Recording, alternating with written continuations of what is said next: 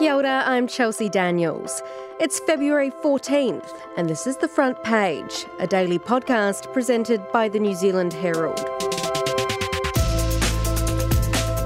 2023 was a year of dashed hopes for sports fans, with New Zealand missing the mark at four separate World Cups. Now, with a new All Blacks coach, stadium proposals for downtown Auckland, and the Olympics on the horizon, our athletes will be dusting themselves off and looking towards the future. So, will Scott Robertson be able to make his mark on the All Blacks? Can the up the Wahs phenomenon take the Warriors further than last year? And who's going to bring home the Olympic gold? To preview the year ahead for Kiwi sports, we're joined on the front page by Newstalk ZB sports journalist and co host of the Rugby Direct podcast, Elliott Smith. So, Elliot, we've got to start with the All Blacks and the new coach, Scott Robertson. The team defied expectations to make it to the final of last year's Rugby World Cup, of course.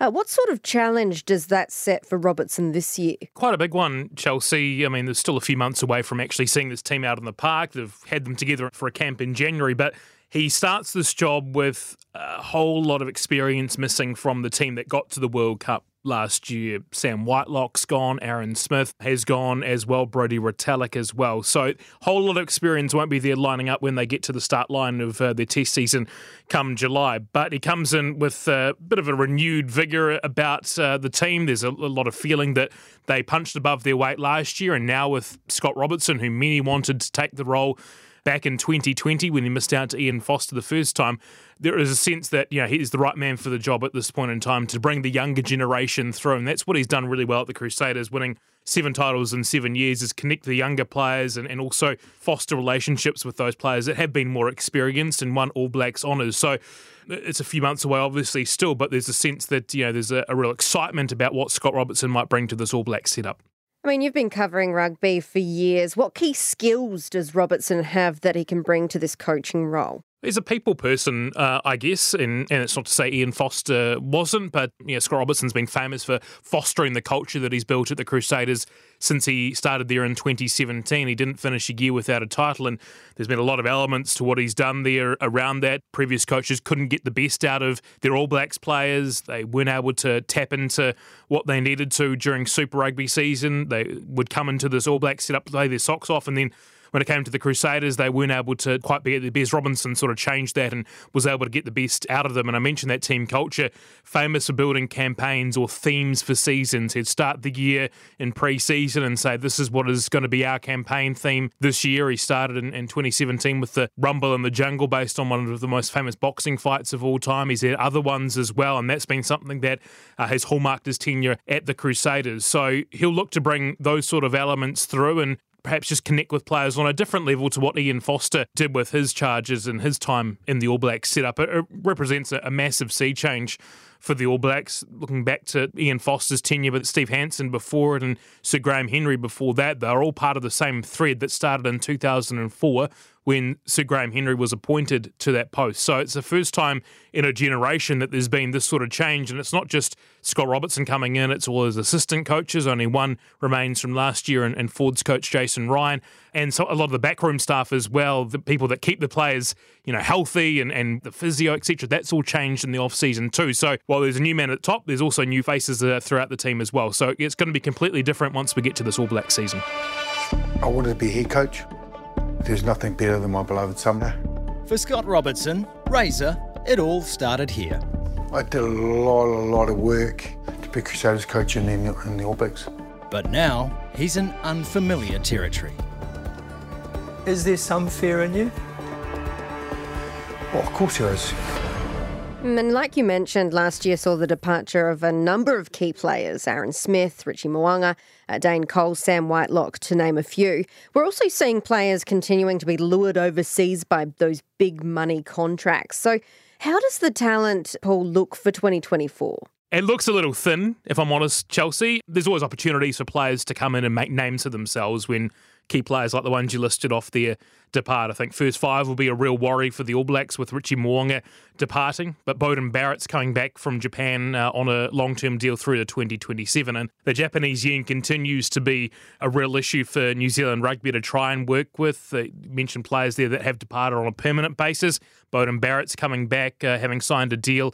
Ardie Savea, Sam Cane are there temporarily, but it's a real battle for New Zealand rugby to try and convince players to stay. And again, this debate about whether the All Blacks should be able to pick players from offshore, i.e., playing in Japan, has reared its head again uh, in the off season with Robertson taking charge. There's no secret he would like to have Richie Mo'unga, a player he worked really closely with at the Crusaders in his time in charge there, to steer the ship at number 10 this year, but that's not possible under the current New Zealand rugby rules. So uh, it's an ongoing battle for New Zealand rugby. They've got to find ways to work around it because they're never going to stop. They're never going to be able to compete with the Japanese yen. It's about finding ways where they can exist in harmony and, and have the best in both worlds. And that may eventually mean that players can be selected from offshore.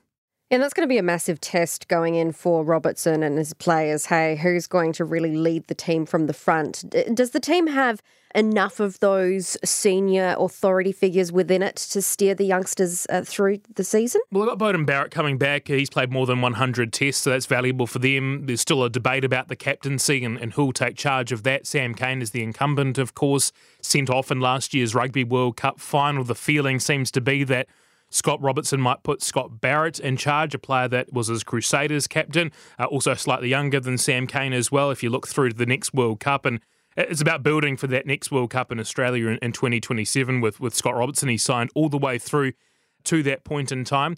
And these players that maybe now have 30 or 40 tests by that point are going to be 80, 90 tests come that World Cup. And there's going to be players that haven't debuted yet that'll ideally be up to sort of 30, 40 tests by that point as well. So comes in every sort of World Cup cycle, perhaps this one more so than most, that the head coach has to find new players to bring in. Sometimes players stick around after a World Cup. This time, a lot of them have departed. So it represents, yeah, at coaching level, as we've touched on, but also player wise, a real big change for the All Blacks. And, and Scott Robertson will have to stamp his mark on this team, but also bring through some new blood as well.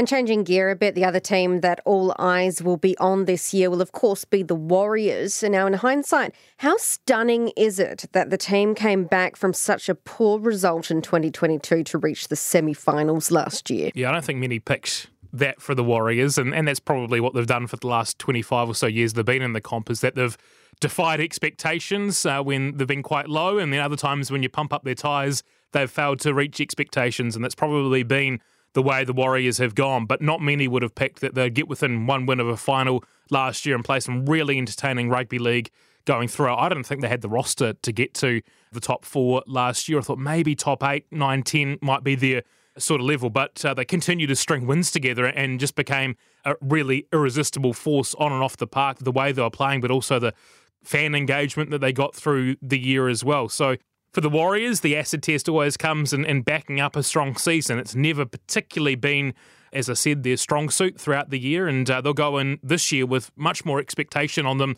than they started uh, season 2023 with. Andrew Webster, their head coach, is in his second year in charge, uh, got to a very high level last year, but uh, weren't able to quite get to the grand final. Now all eyes will be on them. They can't go under the radar anymore this year, so it's, it's going to be an interesting one to see how they go.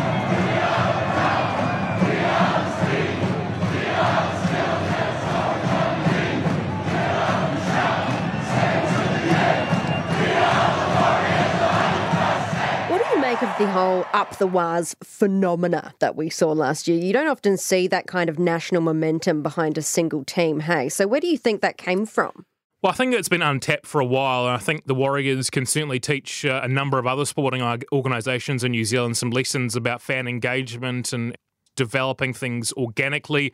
The Up the Wahs thing, no one quite knows where it came from. There's been all sorts of articles that have claimed to sort of find the origin of it, but it still remains sort of unclear where it all started, but it grew and people began saying it. And before you know it, it became this sort of team anthem as well, or team motto throughout the season too. So they've tapped into something that I don't think sporting organisations in New Zealand have done particularly well in their fan engagement, and that is just relating to them at a grassroots level and being the outlet for this team. And you don't see that support for the All Blacks. You don't see it at Super Rugby level or cricket or wherever it might be. It's really uniquely Warriors, and then their catchment has been very, very impressive in being able to do that. And by the end of the season, you had the team song being sung. Now you can't imagine any Super Rugby team or singing you know, a team song alongside their fans in the stands. It just doesn't happen. So the challenge has been laid down, I think, for these other sports is to follow the Warriors' lead, find out what works for them, and, and do it yourselves and, and, and do it because clearly there is a market where New Zealand sports fans actually want to be engaged with the team rather than going to a sports event and sitting on their hands and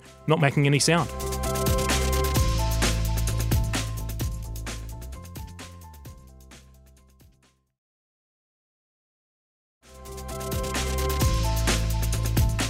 Elliot, over the weekend we saw yet another proposal for a new stadium in downtown Auckland. How many proposals are there now? And it, does it seem like any of them will actually get off the ground? By my count, Chelsea were up to eight, all with varying proposals behind them and backers behind them. Uh, and, you know, some have got more high-powered businessmen behind them or uh, sports administrators behind them. Uh, the one that came out on the weekend is backed uh, seemingly by New Zealand Rugby. There's a suspicion there'll be an All Blacks hotel on the site. It's uh, got a very grand sort of design that the organisers hope they'll have you know, some landmark capabilities on the Auckland waterfront. But the fact of the matter is that Auckland is a long way off from having the stadium. There's so much to sort out in terms of Eden Park and whether that's an ongoing concern. That's one of the eight proposals that are going to front council to keep going with Eden Park. And the problem with that as well is that Eden Park falls outside the Auckland stadiums and therefore Auckland Council structure. So they've got to figure out a way that they handle that. I think ultimately this has been a decision and a discussion that Auckland has, has gone on with for 20, 30 years, basically, all the way back to the 2011 World Cup when New Zealand won the hosting rights and they're deciding on Stadium New Zealand. They couldn't get Auckland Council buy in at that point. I'm not sure what's changed since then are a few different faces at the council table. So it's going to require someone to champion the concept and, and someone to back it financially. Goldman Sachs is involved in this new one we've heard about over the course of the weekend. Uh, a lot of people sort of saying, you know, can sport sell these stadiums out? Is there still a place for it? Well, I think there needs to be some rationalisation of the stadiums in Auckland, and that's the ones the Auckland Council owns. So North Harbour Stadium, Mount Smart are among them. They've got to figure out what they want to do with those, and then also figure out how they approach the Eden Park solution, which is again uh, is one that doesn't fall inside their remit. So it's a long way off from happening, but the conversation is happening. So it, perhaps it's closer than it has been for a wee while. I mean, Eden Park is just like hallowed ground, right? Can we really say goodbye to it? Hundred uh, percent. look, it is a great ground, and it's held you know some great memories for New Zealanders and Aucklanders over over a number of years. But if that's the decision that's made by Auckland Council to change the stadium and, and build something on the waterfront, then uh, Aucklanders and New Zealanders will move with it. Plenty of people had great memories of Athletic Park in Wellington, but no one's really missed that since it was demolished uh, 20 odd years ago. Christchurch Stadium, Lancaster Park was bowled after the earthquakes. Plenty good memories, myself included uh, there, and, and great sports events that I've been to. But better times are ahead with the Christchurch Stadium. You remember the memories, but you can't use that as an excuse to hang on to stadiums past the use by date if that's what Auckland Council finds.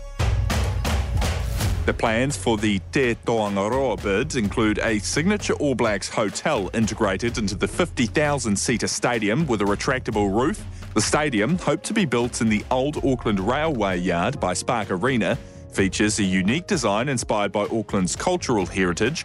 Auckland Council will make a recommendation by the end of March on the precinct among the other proposals, with this pitch backed by New Zealand Rugby. Something else that the country can get behind this year is the Olympics. Uh, New Zealand had a record medal haul in 2021, of course, with 20. Uh, do you think we can match or top that this year? My gut feeling is no. Sorry to be a downer. My gut feeling is no at this point in time. I think it's going to be a slightly down uh, Olympics compared to this one. The eight won a gold medal last time in the rowing. That won't be there this time, or at least as, as strong. I've actually done the numbers in my head and I can't put together an idea of where New Zealand gets to the same number of golds last time. I mean, Lisa Carrington's probably going to account again for roughly 50% of New Zealand's medals. She's that dominant and hard to not see her being as dominant again as she was. She's just an absolute freak in the boat. So I expect her to collect a few more gold medals. I don't think we'll get as many in rowing as we did uh, last time. Cycling, track cycling is always an interesting one. You'd hope the sevens, but it can be an interesting code sevens. You can be on your day one day and collect a gold medal. and then the next day you're sort of finishing fifth or sixth. So I can't see them getting as many medals as last time. I'd love to see a swimming medal. Lewis Clareburt, Erika Fairweather in the pool. It's been such a long time for New Zealand uh, since we collected a medal in the pool and in, in the swimming. It's such one of those top events at the Olympics, isn't it? The pool and the track and field are the ones that everyone gravitates to as being the two major events. We had Danyon Loader with his two golds in 1996. Moss Burmester went very close in 2008, but I'd love to see a swimming medal. Unfortunately, I just can't see us matching that tally of, of 2021, which was an Olympics out of the box. It'll be nice to see them back to some form of normality in Paris this year. And speaking of global tournaments, the Commonwealth Games has, of course, run into a spot of bother lately. Uh, do we think it will find a new home this year? I don't think so. I think it's time to bin it. I think its days are, are done. Unfortunately, because I, I've enjoyed watching the Commonwealth Games through the years, but it feels like Birmingham in 2022 might have been the last one. Victoria pulled out of hosting 2026. They're trying to find somewhere to host the next one. Auckland is in theory, or New Zealand's looking at 2034. Well, I don't think they're going to exist by that point. And it just needs some leadership. It needs someone to basically pull the pin and say they were great for 100 years or wherever we got to, but its time is done in the sporting landscape. And, and that requires leadership. And I know that uh, they've just changed the leadership of the Commonwealth Sporting Federation, but that could be a short term job, I suspect. I just think the way that sport is now, everyone's more connected than perhaps we were in the heyday of the Commonwealth Games or the Empire Games, where you left New Zealand and you met up as the Commonwealth every four years. There's world championships and various sports that are much bigger now than Commonwealth Games. I know they're seen as a stepping stone for the Olympics, but in many ways, the World Championships are that or equal of the Olympics. You have the Youth Olympics for that as well. I just, if no one wants to put their hand up, then it's time to put them to bed. And I think probably time that we uh, wave goodbye to the Commonwealth Games and, and say thanks for the fun over the last hundred years or so. Well, I guess it's pretty pricey to put them on as well and have everything ready for them. Is that the real spot of bother that cities are coming to terms with? Yeah, that's it, exactly. And, and regional Victoria, the idea was that they could do up some of the stadiums uh, around Victoria and then host the Commonwealth Games and sort of do it that way. And that's what a lot of venues have done. Birmingham built a couple of things and found a way to make it happen, but it's such a burden on the cities themselves and also the, the wider governments of those countries as well. Probably not as bad as the Olympics have crippled some of these nations, but they just leave a financial cost that they just can't recoup compared to maybe the heyday of these games. And I don't think Birmingham would have got return on its tourist dollar in, in 2022 for the amount they got there. Gold Coast in 2018 built a few new arenas to get it going. But I just think ultimately, if no one's willing to host it, then you've kind of just got to write it off. And looking at both the Olympics and, of course, our team sports, are there any superstars in the making we should keep an eye out for this year? If you look at rugby, as we touched on there, it's going to be a big year for some of these new players coming through. Uh, Scott Robertson's targeting the, the second row as players that he's looking out for this year. There's a lot of young ones uh, around the New Zealand Super Rugby franchises, so that's a, a real key one to look out for. I think with the netball as well. There's a couple of young players coming through there that look really, really promising that uh, about to make their debut for the, the Silver Ferns. Amelia Walmsley is one of them that's um, been a star on the rise. And then cricket uh, is at an interesting point as well with the Black Caps and White Ferns. There's so much cricket coming up in the next 18 months for both of these teams. Uh, the White Ferns form has been pretty poor recently. They've got some veterans that are about to probably call it quits in the next couple of years. So, you know, we may risk being left behind when it comes to women's cricket. If you look at the other teams around the globe, England, India, Australia being a big one, and also Pakistan are developing really, really quickly. We need some young female cricketers to put their hand up and uh, and show what they're capable of. And look, finally, we're looking for bold predictions. Will it be a premiership win for the Warriors or a 30 medal Olympic haul? You've already kind of uh, scratched that one out. Uh, what are your boldest sports predictions for the year ahead, Elliot? Okay, right. Um, I, I, I think the Warriors won't win the premiership. I think they'll get pretty close again, top four. I think Andrew Webster's the kind of coach that can get them up to that level. Unfortunately, I, I think they'll just fall short again. I'd love to see them at the final, but I can't see them winning it. So it's probably not particularly bold saying the Warriors aren't going to win a premiership. Sadly, I think Scott Robertson's going to go through his year with two defeats, first year in charge. So wee bit of a up and down year, perhaps. Uh, I think though, if you uh, told him now he's going to have two losses in his first season in charge of 14 matches, uh, he'd probably take that. And then I think uh, if I look at the medal haul, I, I, think New Zealand will get 15 medals in total at the uh, Paris Olympics. How about that? Thanks, Elliot. Thanks for joining us.